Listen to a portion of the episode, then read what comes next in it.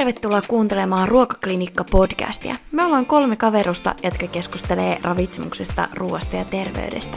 Muista seurata meitä myös Instagramissa, at ruokaklinikka. Moi, täällä on Heidi. Ja täällä on Sabina. Ja Jasmiina. Ja tänään puhutaan lisäaineista. Lisäaineet aika paljon niin keskustelua aiheuttanut niin vuosia jo, ja meillä, tai mulla on ainakin vähän semmoinen fiilis, että kaikki ei oikein tiedä kunnolla, mitä lisäaineet on. Ja niihin liittyy tosi paljon uskomuksia tällä hetkellä.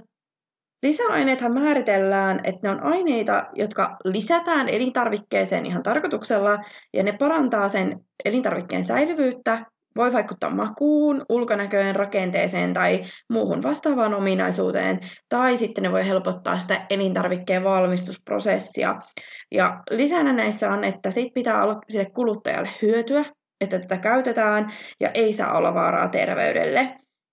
Ja myöskään ei lisäaineiden avulla saa johtaa kuluttajaa harhaan.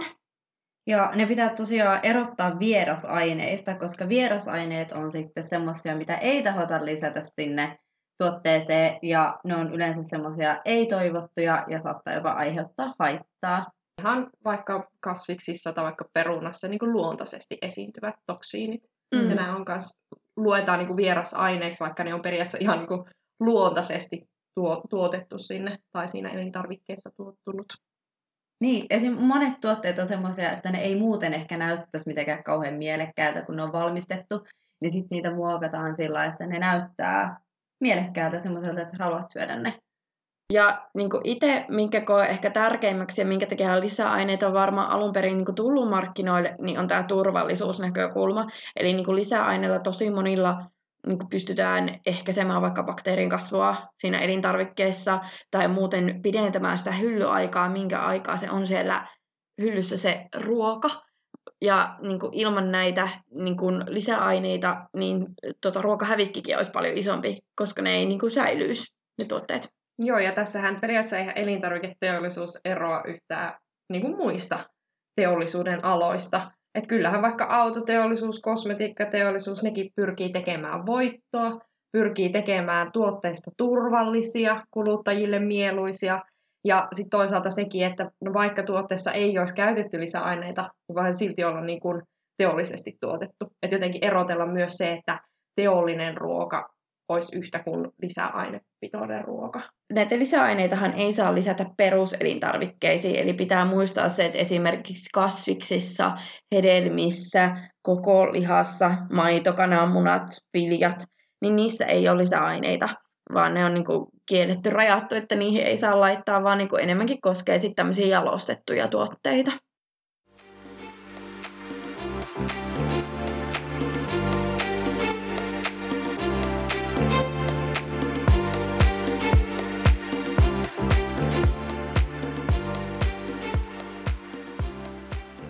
Jokaisella lisäaineellahan on oma E-koodi, mitä etsitään paljon tuotteista ja ajatellaan, että se on jotenkin huono asia, kun siellä on EKD, mutta oikeasti se E-merkki tarkoittaa sitä, että se on EFSA, eli European Food Safety Authority, suomennettuna Euroopan elintarviketurvallisuusviranomaisen tarkistama ja tutkima tuote, eli se on siis tutkittu turvalliseksi. Joo, ja tässä ehkä just se, että oikeasti se, että se tarkoittaa sitä, että tämä on tutkittu kun eihän monia niin kuin taas ravintoaineita ehkä edes ole tutkittu näin tarkkaan. Eli me ei edes, eihän ravintoaineita kaikkia ole tutkittu, että mikä on tietty joku sopiva turvallinen määrä, mutta sitten näille lisäaineille on oikeasti asetettu se määrä. Niin, ja siis pitää vielä laittaa tähän vielä semmoinen, että öö, myös tämmöisillä ihan niin kuin luonnon tuotteilla, joita käytetään lisäaineeksi, niin niilläkin on tämä E-koodi. Ja pitää huomioida se, että Eurooppahan on tosi konservatiivinen näissä asioissa, eli maailmallahan on tuhansia tai muutamia tuhansia eri lisäaineita käytössä, ja EUn alueella on noin 200. Et sitä on kyllä rajattu, että mitä täällä saa oikeasti käyttää, mikä on hyvä asia. Kyllä, ja just sitä, että se ei vaan niin kuin, äh, kun se E-koodi vähän niin kuin myönnetään sille lisäaineelle, eli sitä saa sitten käyttää, niin sekä jos se vaan kerran myönnetään ja sitten niin kuin luotetaan, vaan sit sitä aina niin kuin, tietyn väliajoin sit uudelleen aina arvioidaan, arvioidaan sitä, että onko se turvallinen.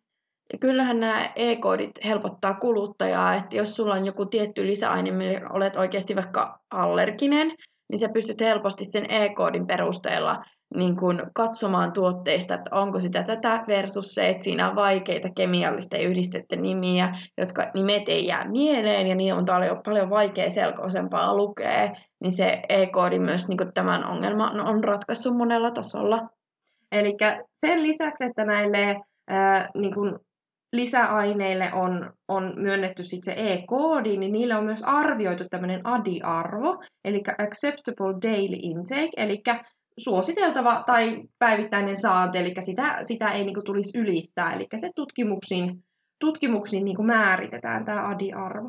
Se on sillä tutkittu, että sä pystyt siihen sitten ö, siis käyttämään tämän määrän joka ikinen päivä sen koko elämän ajan ilman, että tulee jotain terveyshaittoja. Joo, kaikille lisäaineillehän tätä ADI-arvoa ei ole määritelty. Eli sitten ollaan, jos ei ole vaan niin löydetty haitta-annosta ollenkaan, eli ei, ei ole tutkimuksessa löydetty semmoista annosta, mikä aiheuttaisi minkäänlaisia haittoja, niin sitten ei ole määritelty. Eli sitten käytännössä saa, saa niin kuin elintarviketeollisuus käyttää ihan niin paljon kuin haluaa, haluaa tai tarvitsee. Kyllä, ja näitähän on niin kuin eläinkokeissakin tutkittu, ja se niin kuin huomioidaan silleen, että niin, sille eläimelle pitää tulla, että se ei ole niin se haitta, että olisi vaikka syöpä, vaan se, että sille saattaa tulla käytös, ongelma tai joku muu, että se ei, hiiri ei kasva tai joku tämmöinen asia. Ja se on niin se raja, ja siitä otetaan vielä satakertainen turvamarginaali, mikä on niin sitten se adiarvo, että se niin pitää huomioida, että ne pitäisi olla tosi paljon isompia annoksia, että niistä voisi tulla oikeasti niin kuin haittaa, kun tämä adi-arvo on. Joo, tai kyllähän se siis periaatteessa voi syöpäkin olla se haitta siellä, mutta, mutta myös niin kuin muita, muita tämmöisiä esim. Niin kuin käytösongelmia tai että ei vaikka kasva kunnolla tai niin kuin muitakin niin kuin juttuja sieltä seurataan. Niitä joku ihan perus vaikka ylivilkkaus siellä hiirellä. Tai sitten havaitaan, että vaikka maksa-arvoissa on jotain muutosta, niitä arvioidaan niin kuin tosi monella eri kannalta ja se on oikeasti niin kuin, se tutkimus haluaa osoittaa, että se tuote on tai se lisäaine on turvallinen. Ja tämä on siis itse asiassa hauska tuosta turvallisuusmarginaalista, mikä on se satakertainen, niin jos sitä periaatteessa sovellettaisiin sitten alkoholia, alkoholiin, niin viiniä saisi juoda jonkun yhden teelusikallisen ja olutta yhden ruokalusikallisen per päivä. Jompaa kumpaa, ei edes näitä molempia. Mm, niin. Että se niinku ylittyy jo siinä annoksessa. Se on jännä tämä alkoholi, kun tietysti se on historiallisesti ollut meillä pitkään käytössä. Niin eihän se välttämättä nykyään saisi, tai todennäköisesti ei saisi niinku sitten myyntilupaa ainakaan niinku Euroopassa. No ei varmaan. Tulisi käytöshäiriöitä ja, ja syöpääkin jossain vaiheessa. Ainakin niitä käytöshäiriöitä. Paitsi toisaalta niin, lisäaine. Kun lisä, tai tämä mua niin mietittää muutenkin, että mikä on ero niin kuin lisäaineella ja sitten valmistusaineella. Että kun etanolihan kuitenkin niin kuin se käymisteitse tulee. Tämä menee mm. vähän sivuraiteille, mutta joka tapauksessa se voi olla, että se olisi eri.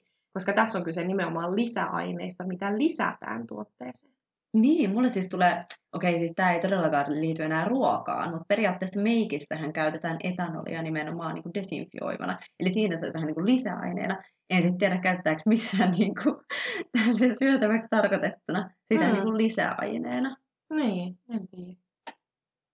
Tämä on ihan mielenkiintoinen kysymys, että niin kuin mitä on, koska sit mitä niin kuin huomaa, mitä ajatuksia ehkä näillä lisäaineista on niin kuin normaali kuluttaja, kuluttajilla, niin esimerkiksi jos benzoehappoa, mitä on puolukassa, mitä eristetään myöskin jonkun verran puolukasta lisäainekäyttöön, niin se puolukka koetaan terveellisenä, mutta sitten jos sitä benzoehappoa on vaikka mehussa, niin sitten koetaan, että se on pelottava asia, että on niin tosi monimutkainen juttu, koska näitä lisäaineita on, niin tuotetaan sekä normi luonnon yhdisteistä, missä niissä on pektiinia omenassa ja mikä on niin sakeuttamisaine. Ja sitten kun niitä on eristetty, hyödynnetään niitä ominaisuuksia niin muussa elintarvikkeessa, niin se on heti niin pelottava asia. Ö, mä en yhtään tiedä, onko se näin, mutta tuli mieleen, että kun tosi monissa nykyään lukee vaikka joku mentoehappo ja siinä on suluissa vaikka, että puolukasta, niin että onkohan se ollut syynä sitten lisätä sen takia, että se niin kuin poistaisi osittain tämmöisiä ajatuksia, että siellä nyt on vaan jotain pelottavan kuulosta happoa, mutta sitten siihen laitetaan just vaikka, että puolukasta, niin sitten se vähän niin kuin neutralisoi sitä. Periaatteessahan joissahan esimerkiksi lesitiinin kohdalla sehän laittaa sen, että siellä voisi olla jotain allergeeneja, mutta en mm. mä tiedä, voiko, voiko tuossa tilanteessa olla se niin. Niin selityksenä, mutta sehän pitäisi olla muutenkin eri tavalla merkattu, silleen boldattuna. Mutta muutenkinhan tähän niin kuin paljon liittyy se, että ihmiset, niin kuin, että eihän sinne meidän ruokaan lisätä mitään, mistä me ei niin kuin saada tietoa. Et sen takiahan ne niin kuin esim. ravintosisältöluetteloon laitetaan ne lisäaineet, koska kuluttajalla on oikeus tietää, että sinne on lisätty sitä. Et eihän siinä periaatteessa niin kuin ketään nimenomaan yritetä huijata, vaan siitä, siinähän ollaan tosi avoimia sen suhteen, että mitä sinne on lisätty. Kun sitten taas periaatteessa just se, että sitähän voisi olla jossain puolukassa sitä samaa ainetta tai onkin, mutta eihän siihen ei puolukkaan tarvii merkata sitä, koska se on siellä niin kuin luontaisesti. Niin, olisi kyllä mielenkiintoista nähdä, että jos joku puolukka vaikka ilmoitettaisiin samalla tavalla niin kuin se sen sisältö, mitä joku jossain jogurtissa pitää merkata, niin olisi hauska nähdä, että miltä se puolukka sitten näyttäisi. Mm, se olisi aika täynnä kemiallisia yhdisteitä.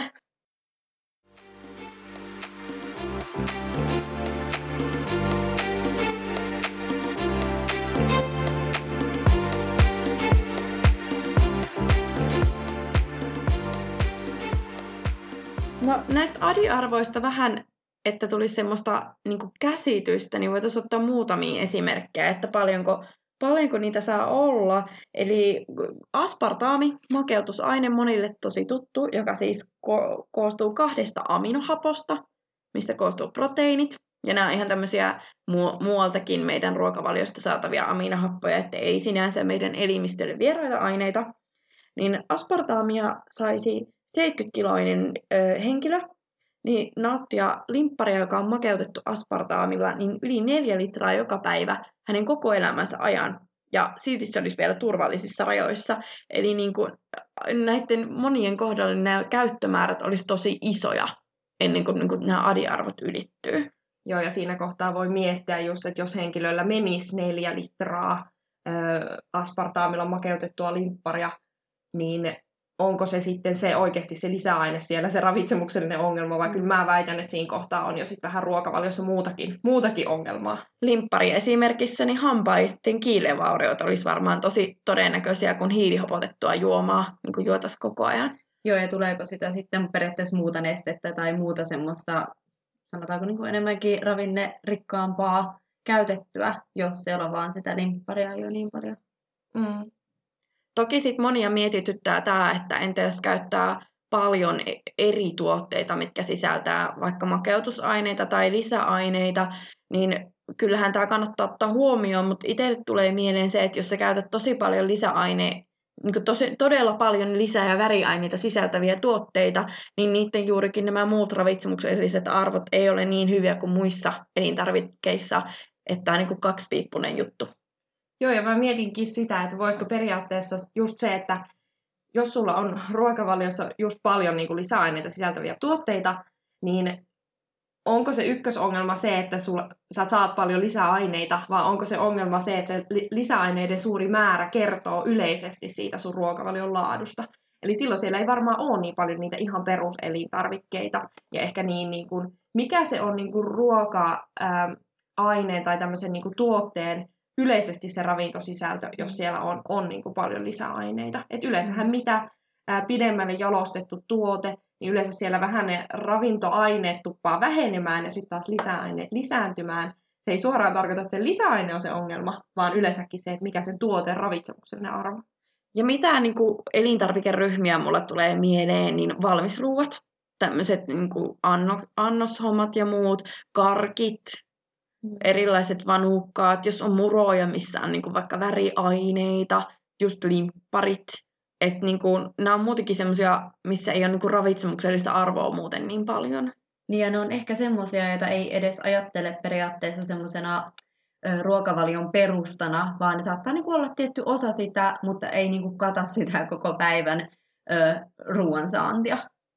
ruoansaantia. Eli jos, jos näitä tuotteita käytetään maltillisia määriä, mm. niin silloin nämä lisäaineiden niin määrä ei nouse huole- huolestuttavalle tasolle. Ja luultavasti ei pääse edes mihinkään niin kuin lähelle adiarvoja. Nimenomaan ja just se, että se ei todellakaan haittaa, jos ää, vaikka aspar- aspartaamissa tämä adi-arvo on 40 milligrammaa per painokilo per vuorokausi, niin sekään ei tarkoita sitä, että vaikka se yhtenä yksittäisenä päivänä ylittyisi, että sekään olisi millään tavalla vaarallista, vaan sen nimenomaan pitäisi niinku ylittyä joka päivä niinku pitkiä aikoja, että sieltä rupesi tulemaan niitä haittavaikutuksia. Yleisestikin sit, jos mietitään tätä adi-arvoa, niin koska se on painokiloon suhteutettu aina, niin sitten me voidaan heti miettiä, että ketkä sitten ehkä on, on niin kuin riskissä tietyllä tavalla, eli hyvin kevyet niin pienet lapset, pienet lapset painaa, painaa vähän, niin se tietysti sitten aikaisemmin tulee tämä adiarvo täyteen, mutta siltikin, jos me mietitään vaikka aspartaaminkin kohdalta, niin se on puolitoista litraa tämmöistä aspartaamilla makeutettua juomaa vuorokaudessa. Eli kyllä se on pienellekin lapselle aika pieni määrä, ja sitten se kuitenkin, kun se pitäisi olla koko periaatteessa elinajan ylittyä, niin sittenhän se, kun se paino nousee, niin se arvokin nousee sieltä, tai siis se määrä. Niin, ja koska se ei periaatteessa haittaa, että jos lapsi jossain syntymäpäivän juhlilla nyt ylittäisi tuon määrän, että se ei niin kuin hetkellisesti aiheuta minkäänlaista vaaraa. Joo, mutta yleensäkin niin kuin lapset, lapset on ehkä vähän niin kuin riskissä näiden lisäaineiden ö, suhteen, että sitten muitakin, muitakin niin kuin, ö, lisäaineita, tai oikeastaan aspartaami ei ollut, eli ei muitakin, vaan muita. Eli ö, lähinnä ehkä nitriitti ja benzoehappo on semmoisia yksittäisiä, missä saattaa olla ihan niin kuin, tämmöinen realistinen riski sille, että se adiarvo voi ylittyä. Joo, siis toi nitriittihän on semmoinen, mitä lisätään usein esimerkiksi no, lihatuotteisiin, eli vaikka makkaroissa ja nakeissa ja leikkeleissä sitä lisätään sen takia, ettei tämmöiset ruokamyrkytysmikrobit pääsisi siellä kasvamaan. Ja erityisesti tämä nitriitti on niin kuin Clostridium botulinum bakteerin aiheuttaman tämmöisen erittämän myrkyn, joka on niin kuin tappava myrkky, niin että se ehkäistäisi sitä. Joo, se on tosi perusteltua siis se käyttö, käyttää sitä ää, nitriittiä, koska se ihan spesifisesti, eli erityisesti niin kuin just tätä botulinismia ehkäisee. Joo, ja tota, esimerkiksi lapsilla, ö, lapsilla tämä nitriitin adiarvo periaatteessa voi tulla, voi tulla niin kuin vastaan, jos käytetään just paljon tämmöisiä leikkeleitä tai lihatuotteita tai tämmöisiä niin jalostettuja lihatuotteita. Tämä periaatteessa saisi käyttää näitä maksimissaan 150 grammaa per viikko, mikä siis toisaalta tarkoittaa sitä, että esimerkiksi voisi syödä yhden makkaraaterian viikossa ja sen lisäksi vielä yhden leikkeleen per päivä. Ja sitten taas, jos ei käytä leikkeleitä, niin se tarkoittaa, että voi syödä vaikka kaksi makkaraateria viikossa, mutta sitten siihen ei mahdu enää leikkeleitä. Eikös muutenkin niin kun, ö, ravitsemussuosituksissa tai jos annetaan tämmöisiä ohjeistuksia vaikka kouluruokailusta, niin just näitä makkararuokia ihan maksimissaan se yksi, yksi mm. annos viikossa. Et ehkä se tietysti ei pelkästään lisäaineiden takia, vaan tietysti Niinpä. ihan muukin niin ravitsemuksellisesti. Joo, ja siis mun mielestä on aika hyvä tämmöinen nyrkkisääntö, että se 150 grammaa viikossa, se on yhteensä viisi nakkia. Se on Joo. aika hyvä semmoinen helppo muistaa. Mm. Mut mm. kyllähän periaatteessa ihan niin kuin, äh, voi olla mahdollista, että joku jollakin lapsella toi voi ylittyä ja voi, voi niin kuin, joko niin kuin lyhyellä ajalla tai sitten pitkällä ajalla. Eli periaatteessahan siinä, siinä sit voi tulla, tulla niin kuin, muistaakseni tämmöistä methemoglobiin mikä Joo. se on.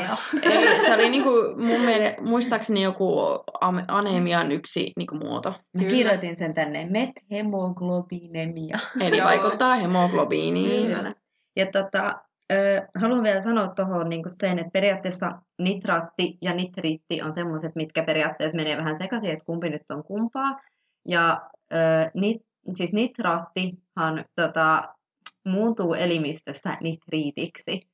Eli periaatteessa on samasta asiasta kyse, mutta sitten tota nitriittiä lisätään lihatuotteisiin. Nitraatti on semmoinen, mitä on usein kasvikunnan tuotteissa, niin kuin ihan luonnostaan, että koska sitä esiintyy maaperässä ja sitä, niin kuin, niin sitä on siis kasviksissa, niin periaatteessa myös aikuisilla saattaa joskus, jos syö tosi paljon esimerkiksi semmoisia kasviksia, missä on luonnostaan tosi paljon nitraattia, niin sehän saattaa välillä ylittyä se määrä, mutta se on, on ajateltu olevan ihan okei sen takia, että niistä saa sitten muita terveyshyötyjä kuitenkin niistä kasviksista. Ja näitähän on niin punajuuri, eikö lehtikaali, rukola, Rukola. pinaatti. Mm. Ihan salaatistakin. Mm. Ja sittenhän tämä, että periaatteessa pienelle lapsellehan tämmöiset nitraattipitoiset kasvikset vois, vois olla ihan merkittävä lähde ja se voisi olla riski. Mutta sittenhän on ajateltu, että myös niin sanotusti luonto pitää meistä huolta, eli pienet lapset ei kyllä tykkää siitä niin kuin mausta esimerkiksi tämmöisestä, onko se nyt karva, karvas maku vai mikä siinä on, niin kuin vaikka joku rukola, niin harva Mm. lapsi joka tapauksessa söisi sitä. Eli Joo, se ja- vähän niin kuin suojelee Niin, ja siis lapsethan niin kuin periaatteessa nehän maistaa sen paljon voimakkaammin tuommoiset maut. Nimenomaan sen takia, että he eivät sitä söisi. Mm. Joo, ja sitten on niinku muitakin tämmöisiä ryhmiä, eli tietysti just se lapset ja se nitriitti oli sieltä nakeista ja nitraattipitoista kasviksista. Sitten on benzoehappo, mikä voi, voi sitten ylittyä. Eli se oli just tämmöinen vähän niin kuin säilöntäaineena käytetty ää, luonnostaan tämmöisissä puolukoissa ja tämän tyyppisissä. Niitäkään ei ehkä lapset ihan hirveästi pelkältään syö. Mutta sitten jos on lisätty benzoehappoa niin kuin vaikka jokin mehuun, niin kyllähän joku lapsi saattaa, saattaa ihan niin kuin mehua juoda reilusti, niin siinä on, on olemassa sitten riski, että se voi ylittyä.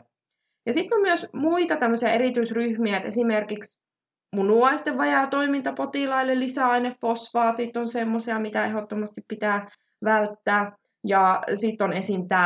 tämä tota fenylketonuria, jotka, jotka sitten fenyylialaniinia, joka on tosiaan aspartaamin osa. Eli huomataan, että siellä on erityisryhmiä, jotka kyllä joutuu kiinnittämään näihin asioihin ää, huomiota, mutta sehän ei tarkoita, että niinku terve, terve henkilö, että heille nämä olisi vaarallisia millä tavalla. Mutta sitten on myös, myös kyllä ihan mahdollista, että jotkut henkilöt saa ää, yliherkkyysoireita näistä Mm. lisäaineista. Ja esimerkiksi natriumglutamaattihan on semmoinen, mikä tässä kohtaa tulee, tulee usein ilmi. Mutta tässäkin ehkä niin kuin se, että tässäkin on se glutamiinihappo, mikä siellä on, on niin kuin osana, niin sehän on ihan aminohappo, mitä me, me niin kuin saadaan ruoastakin. Ja jos sitten henkilö olisi herkistynyt tälle natriumglutamaatille, niin hän saisi kyllä oireita sitten jo ihan parmesaanijuustosta ja ää, tomaatista mahdollisesti. Eli sitten, sitten se kyllä näkyy se yliherkkyys kyllä mu- muissakin niin kuin, tuotteissa. Joo, ja nää, tästä pitää muistaa se, että nämä yliherkkyydet on periaatteessa todella harvinaisia. Eli niitä ei niin kuin, esiinny ihan, niin kuin, et, ette luultavasti edes tunne ketään, jolla on semmoinen yliherkkyys, mutta joillekin ihmisillä näitä on. Joo, mä poimin näitä erilaisia niin kuin, herkkyyksiä vähän niin kuin lisää aineittain, että minkälaiset voisi tulla. Ja tosiaankin nämä on harvinaisempia kuin ruoka-aineyliherkkyydet, eli, eli niin kuin, ei ole läheskään niin paljon kuin vaikka jotain kananmuna-allergikkoja, niin näitä lisäaineyliherkkiä. Ja mitä niin kuin, ihan merkittäviä juttuja on, niin astmaatikoille joillekin voi tämmöiset säilöntäaineet kuin rikkidioksidi ja sulfiidit olla semmoisia, mitkä niin kuin pahentaa sitä niin kuin pitkittynyttä astmaa, mutta lähinnä näiden pitoisuudet kasvaa niin suuriksi, että niistä olisi haittaa niin piineissä. Ja niissä pitää sitten olla niin kuin kerrottu varoituksena näissä viineissä, että niissä voi olla sitä paljon. Ja mä oon käsittänyt, että se, sun ei edes tarvitse niinku juoda sitä viiniä, vaan se, että se viinipullo edes avataan niin kuin siinä sun lähellä, niin sä voit saada siitä jo Onko se oireita. niin herkkä? No varmaan joillakin on, näin mä oon kuullut. Mm. Eli se on just kun se lähinnä niin kuin sinne hengitys, hengitysteihin just astmaatikoilla, niin se ilmeisesti ihan niin kuin ilman kautta. No vähän sitten. niin kuin, tota, kyllähän astmaatikoille vaikka joku hajuvesi tai Mm. joku voi pahentaa niitä oireita, niin vähän samalla niin kuin mekanismilla. Mm. Sitten mitä muita on, niin karmiini, mikä on väriaine, niin siitä tiedetään yksittäistapauksia, että voi olla niin kuin allergisoiva, ihan niin kuin tämä lisäaine. Ja onko niinku siis, eikö soijalesitiini sit periaatteessa ole soija-allergiselle? Kyllä. Voi olla semmoinen. Eli lesitiini, jota käytetään emulgointiaineena, eli niin kuin sillä parannetaan sitä koostumusta ja vähän niin kuin, että se vesi ja rasva sekoittuu paremmin keskenään, niin se saattaa aiheuttaa allergiareaktioita kananmunan ja soija-allergisille, mutta senkin on kuvattu, että se lähinnä, jos on tämmöistä niin atooppinen, ihottuma tyyppistä oireilua näihin ruoka-aineisiin liittyen, niin se pahentaa sitten niitä. Ja harvoin kyllä periaatteessa, että jos vaikka on soija-allerginen itselläni esimerkiksi on vähän soija-allergia, mutta harvemmin sitten, niin kuin, ellei se ole tosi paha se allergia, niin silloin voi alkaa häiritseä tämmöiset niin kuin lisäaineena lisätyt. Että yleensä ne määrät on niissä kuitenkin sen verran pieniä, että ö, harva niistä oireilee. Kyllä, ja sitten vielä niin kuin se, että riippuu myös, että niin kuin mistä nämä on tuotettu. Oli aikaisemmin esimerkkinä se, että bensoa ja happoa tehdään puolukasta, niin tämmöistä lysotsyymiä, mikä on kanssa säilöntäaine, niin sitä mon, tai voidaan eristää kananmunasta, niin se voi aiheuttaa sitten kananmuna-allergisille oireita. Että kyllä täällä on ihan niinku oikeitakin juttuja, että ei ne ole niinku tuulesta temmattuja nämä kaikki yliherkkyysasiat, mutta sitten niinku ne on tosi lisäainekohtaisia. Ja pitää just muistaa, että mitä Jasmina tuossa aikaisemmin kerroit, että sitten jos on jollekin aminohapolle, mikä vaikka on siinä aspartaamissa, niin allerginen, niin kyllä niitä oireita pitäisi sitten muistakin ruoka-aineista tulla, missä on sitä samaa ainetta. Niin just tässäkin se, että se ei ole yhtään niin kuin kemiallisesti yhtään erilainen, oli se sitten lisäaineena tai ruuassa niin kuin, äh, luontaisesti. Eli meidän keho reagoi siihen samalla tavalla, ja sama juttuhan se on näissä yliherkkyyksissä. Mikä se oli, mitä Jasmiina löysit jostain netistä, että joku mitä käytet, niin kuin myytiin sitten öö, myös tälle ravintolisänä? Just tätä soijalesitiiniä mm. esimerkiksi. Ja kyllähän tietysti lisäaineena käytetään ihan vaikka C-vitamiinia tai mm. E-vitamiinia, että kyllähän näitä, näitä sitten niin kuin lisäaineita myös myydään ihan niin kuin lisäravinteina. Ja mun mielestä soijalesitiini on etenkin semmoinen mielenkiintoinen, koska on monesti törmännyt siihen, että sitä suositellaan käytettävän niin kuin ravintolisänä semmoisissa yhteisöissä, jotka niin kuin ei pidä lisäaineista ja välttelee lisäaineita, ja tätä samaa tuotetta käytetään lisäaineita, mutta he sitten niinku vetää isompia määrinä sitä purkista. Niin tämä ei niinku mulle mene ihan jakeluun, että niinku mikä tässä on se logiikka.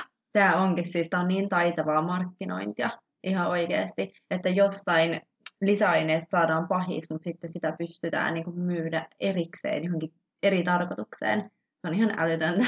Joo, ja sitten toisaalta myös se, että miten myös siitä lisäaineettomuudesta tehdään niin kuin semmoinen markkinointikikka, että joku kuluttaja voi ajatella, että sen takia nyt ä, tietyt elintarvikefirmat on lähtenyt vähentämään lisäaineita, että ne olisi jotenkin vaarallisia, että no nyt, nyt, me, niin kuin, nyt me ollaan huomattu, että ne on vaarallisia, nyt me ei enää käytetä. Vaikka todellisuudessahan ä, se johtuu siitä, se on ihan vain kysynnän ja tarjonnan laki. Eli kun kuluttajat alkaa haluamaan lisäaineettomia tuotteita, niin elintarvikefirmat vastaa siihen. Eli se on ihan vaan, että he, he haluaa niin kuin, tehdä niin kuin, bisnestä. Mutta kyllä mun mielestä on ihan hyvä, että toisaalta otetaan vähän takapakkia näiden lisäaineiden käytössä, koska ei mun mielestä ole luonnollista, että joku, niin kuin, eihän niin parasta ennen päivän päivät jossain valmis hampurilaisissakaan mene minnekään viiden vuoden päähän, mutta olen nähnyt netistä tämmöisiä kuvasarjoja, missä on niin kuin, viiden vuoden jälkeen tämä Eines hampurilainen aivan niin kuin syömäkelpoinen, että niin kuin, se pitää se lisäaineen käyttö olla perusteltua ja niin kuin, vähän niin kuin kaikessa, että semmoinen kultainen keskitie, että molempiin suuntiin överi on huono, että löytää sopiva tasapaino. Joo, sehän olisi siis ihan villilänsi, jos niitä voisi käyttää ihan sillä haluamansa mukaan. Että totta kai se on todella hyvä, että niitä tutkitaan ja että niitä arvioidaan aina uudelleen. Ja siis mä oon ehdottomasti sitä mieltä, että, että tutkikoon lisää vaan, että nämä on kuitenkin semmoisia, mitkä mietityttää ihmisiä paljon ja ne tuntuu semmoisilta käytetäänkö nyt sanaa epäluonnollisilta aineilta, että se on ihan hyvä, että niistä tulee niin vankkaa tutkimustietoa, että sitä ei pystytä enää kyseenalaistamaan. Siis esimerkiksi vaikka aspartaami, niin just tämä EFSA, mistä mainittiin aikaisemmin, niin EFSA on uudelleen arvioinut aspartaamin neljä kertaa 2000-luvun aikana. Mm. Eli se, että se ei ole vaan, että silloin tällöin ää, niin kun katsotaan, että no onkohan tästä tullut jotain uutta tutkimustietoa, vaan oikeasti sitä kyllä koko ajan niin kuin varmistutaan siitä, että onhan tämä, tämä niin kuin edelleen, eikä ole tullut mitään hälyttävää uutta tietoa. Ja mua siis harmittaa periaatteessa toi, että ennen kuin alkoi opiskelemaan, niin mä luin niin paljon tämmöistä just huuhaa tietoa nimenomaan aspartaamista, että nyt sä saat siitä syöpää tai sitten se muokkaa sun sokeriaineenvaihdunta ja tällaista, että mä huomaan sen edelleen niin kuin vaikuttavan mun käsityksiin, vaikka mä tiedän, että tämä ei ole totta. Ja toki, okei, siihen vaikuttaa myös se, että se mun mielestä maistuu ihan kauhean pahalta. että sen takia mä en sitä niin kuin käytä, mutta mä huomaan aina niin kuin periaatteessa, ö, että mulla käy aina mielessä semmoinen, että no niin, että nyt se sekoittaa sokeriainevaihduntaa, vaikka siihen ei ole mitään perustetta. Joo, ja kyllä en mä, mä niin kuin mietin paljon, että onko oikeasti ihmiset, huo, varmasti osa on oikeasti huolissaan siitä terveysvaikutuksesta, mutta onko aika monelle lähinnä se syy, se semmoinen ajatus, just se luonnottomuusajatus, että luonnollinen termihän on niinku ihan hirveän paljon käytetty, ja se muokkaa meidän ajattelua tosi paljon. Meillä on joku ideologia jostain pel- kaurapelloista ja näin, mutta kun jotenkin se on ihan utopiaa, tai jotenkin mä en niin tiedä, ei, mulle se ei vaan avaudu oikeasti. Joo, ja sitten miettii vaikka jotain periaatteessa samalla tavalla kuin aspartaamia, niin käytetään steviaa. Ja stevia on kuitenkin niin kuin periaatteessa aspartaamia vastaava, siis makeutusaine, mutta kuitenkin niin kuin luonnollisesta lähteestä. Niin sehän, sitähän alettiin käyttää todella paljon ennen kuin sitä oltiin ehditty edes kunnolla tutkia. Et siihen kyllä luotettiin aivan sata nolla, vaikka sitä ei oltu ehditty tutkia. Ja sitten miettii jotain aspartaamia, mikä on todella tutkittu, niin sitten siihen liittyy taas tosi paljon tämmöisiä uskomuksia. Ehkä siihen stevia liittyy siihen, että se on kasvi. Että mm. ihmiset niin koki, että se, se uutetaan siitä kasvista ja se on sen takia luonnollisempi, mikä ei just mene munkaan järkeen. Vaikka todellisuudessahan nämä stevioglykosidit, mitä käytetään, niin se ei ole mitään stevia-kasviuutetta, mm. vaan ne on ilmeisesti ihan, en ole tästä kemiallisesta prosessista varma, mutta näin mä oon käsittänyt, että se ei kuitenkaan ihan vaan mikä uute ole. Ei, että mun mielestä että niitä voidaan käyttää, niin kuin, että voidaan uutta siitä kasvista, mutta mitä käytännössä elintarviketeollisuus käyttää, niin sit on niin kuin näitä synteettisesti valmistettuja mun mielestä osittain. En ole ihan täysin varma, mutta niin kuin, ei, ne kaikki ei ole niin kuin samaa asiaa. Mulla olisi vielä tähän mielikuva-asiaan ehkä yksi vähän niin kuin tarina, mikä mun mielestä avaa hirveän hyvin tätä, että mikä ihmisiä huolettaa ja pelottaa. Ää, eli mulle on niin kuin eräs, eräs asiakas ollut tosi, oli tosi huolissaan niin kuin, lisäaineista ja kysyy sitten, että, että mitä sä nyt oot mieltä näistä makeutusaineista, että, että mitä niistä pitäisi olla mieltä. Sitten mä kysyn häneltä ihan vain, no, minkälaisia käyttömääriä, että miten sä käytät, käytät niin tämmöistä makeutus, makeutusaineita. Niin sitten hän sanoi, että hän käyttää makeutusaineella ää, makeutettua limpparia lantrinkina viinaan. Sitten mä olin vaan, että niin, että en mä tässä kohtaa olisi huolissaan siitä makeutusaineista.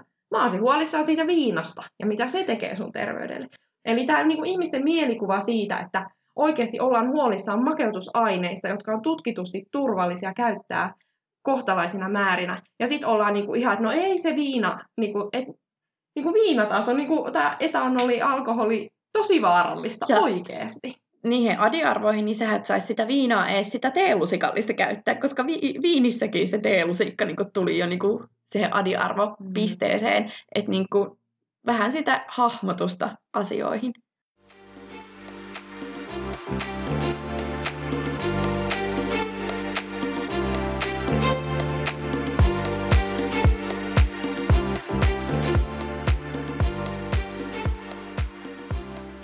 näitä mielikuvia käytetään just tosi paljon näissä mainon, mainonnassa, ja kävin tutustumassa yhden tämmöisen tämmöisen tota, firman, firman niin kuin sivuille, joka profiloi itsensä tosi vahvasti tämmöiseen lisäaineettomuuteen ja puhtauteen ja tämmöisiin niin kuin lisäravinteisiin.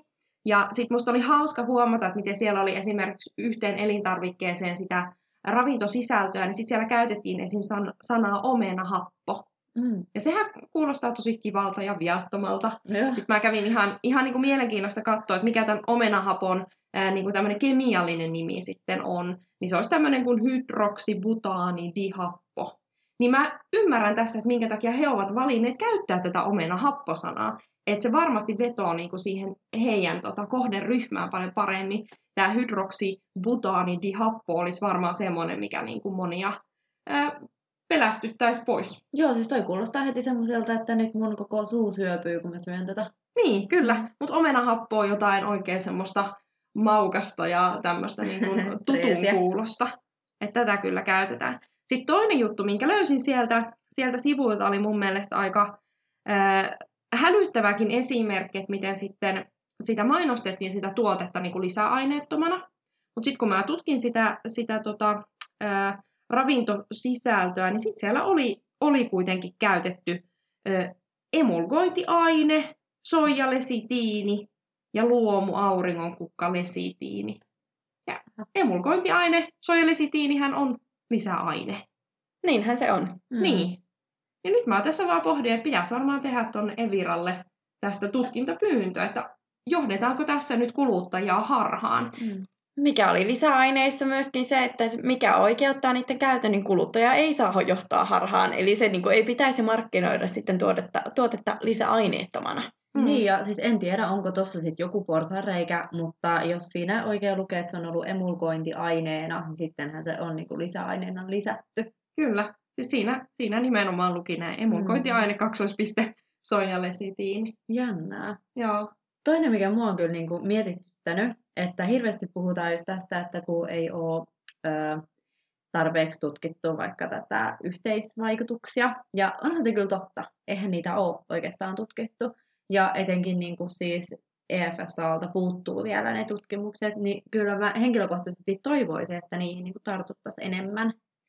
Eli lisä, äh, lisäaineiden yhteisvaikutuksella tarkoitat siis just sitä, että syödään, kun yleensä tuotteissa on montaa lisäainetta, Joo. eli EFSA on tutkinut näitä niin yksittäin erillisinä ja adiarvot määritetty aina jokaiselle yksittäin, mm. yhteisvaikutusajatus, että mikä, mikä se niiden yhteinen vaikutus siellä meidän elimistössä on. Niin. Ja sen lisäksi, että tutkittaisiin näiden lisäaineiden keskinäisiä yhteisvaikutuksia, niin tiedetään, että ihan niin kuin luonnon aineet, vaikka kreippimehu, vaikuttaa tosi monen lääkkeen metaboloitumiseen ja vaikuttamiseen elimistössä.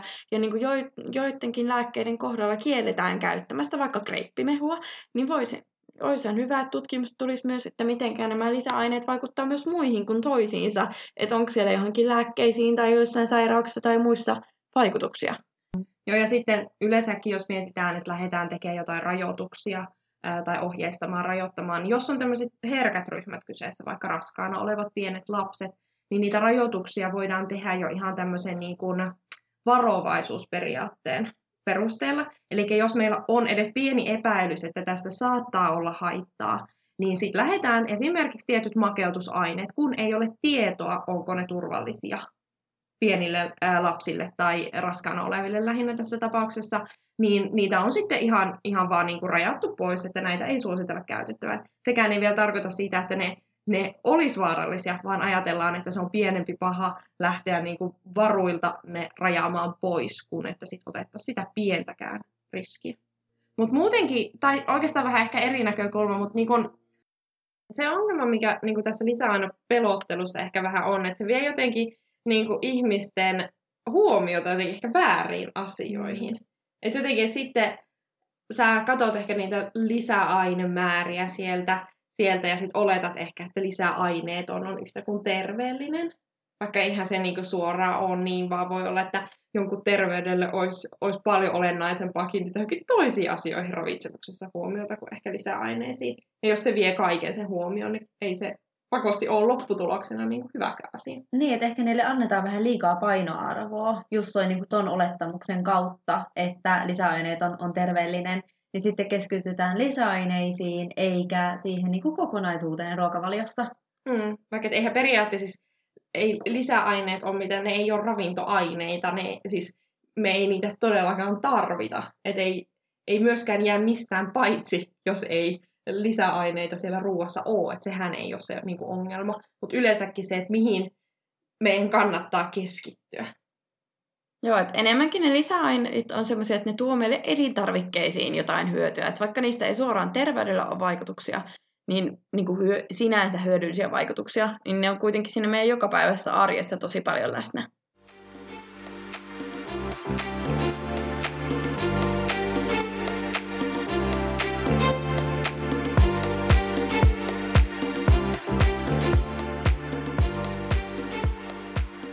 Enemmänhän ö, lisäaineista tosiaan on hyötyä kuin mitä niistä on haittaa, vaikka enemmän niistä haitoista tuleekin ö, puhuttua. Niin, sehän on siis käytännössä sen niin kuin määritelmä. Mm. Eli se, että sä saat käyttää lisäaineita, niin siitä pitää olla enemmän hyötyä kuin haittaa. Joo, ja me voitaisiin itse asiassa laittaa näistä hyödyistä teille ihan Instagram-postaus, että käykää siellä at ruokaklinikka Instagram-sivulla katsomassa meidän postaus näistä Joo, on ihan kirjallisena, niin ne jää ehkä paremmin mieleen, kun aina, aina kaikki mitä kuulee, niin ei jää niin hyvin.